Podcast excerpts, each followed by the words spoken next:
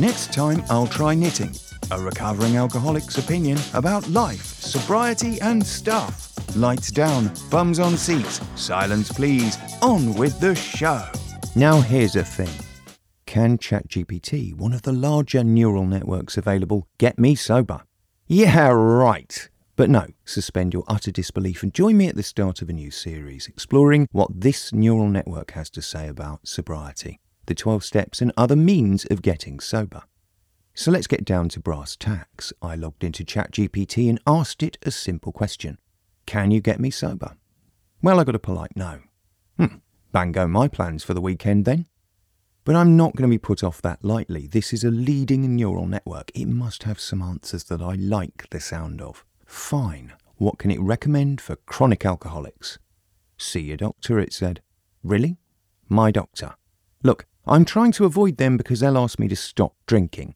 So I ignored the advice and asked for suggested treatments for alcoholism. And it told me there were lots of treatments like medication, talking therapy such as CBT, as well as other therapy types, support groups such as Alcoholics Anonymous and Smart Recovery, inpatient and outpatient rehabilitation programs, dual diagnosis treatment, whatever that is, and so on. And then, of course, at the end, it told me that I really, really, really ought to see my doctor.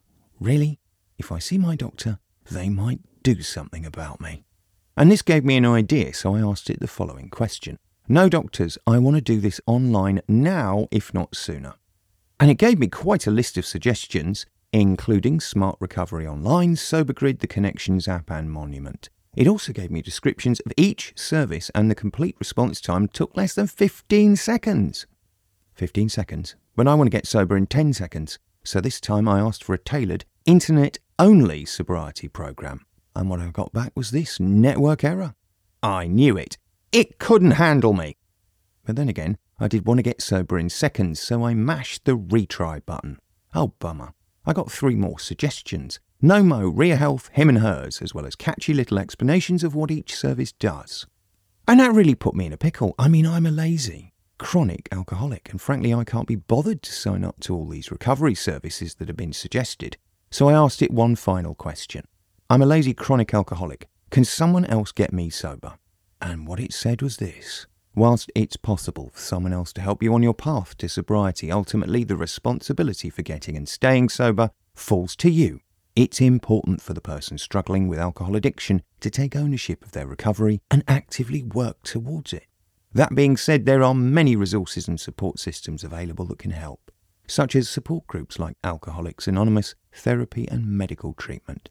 It is important that you reach out and seek help if you're struggling with alcohol addiction. Oh, hell, it's all down to me, is it? Which brings me back to the original question Can ChatGPT get me sober? Well, yes and no. It can point me in the right direction, but the reality is the only person who can get me sober is, uh, me.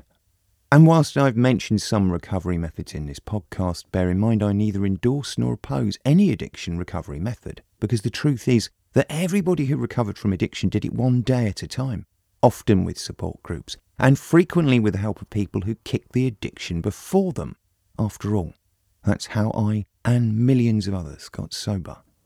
One day at a time.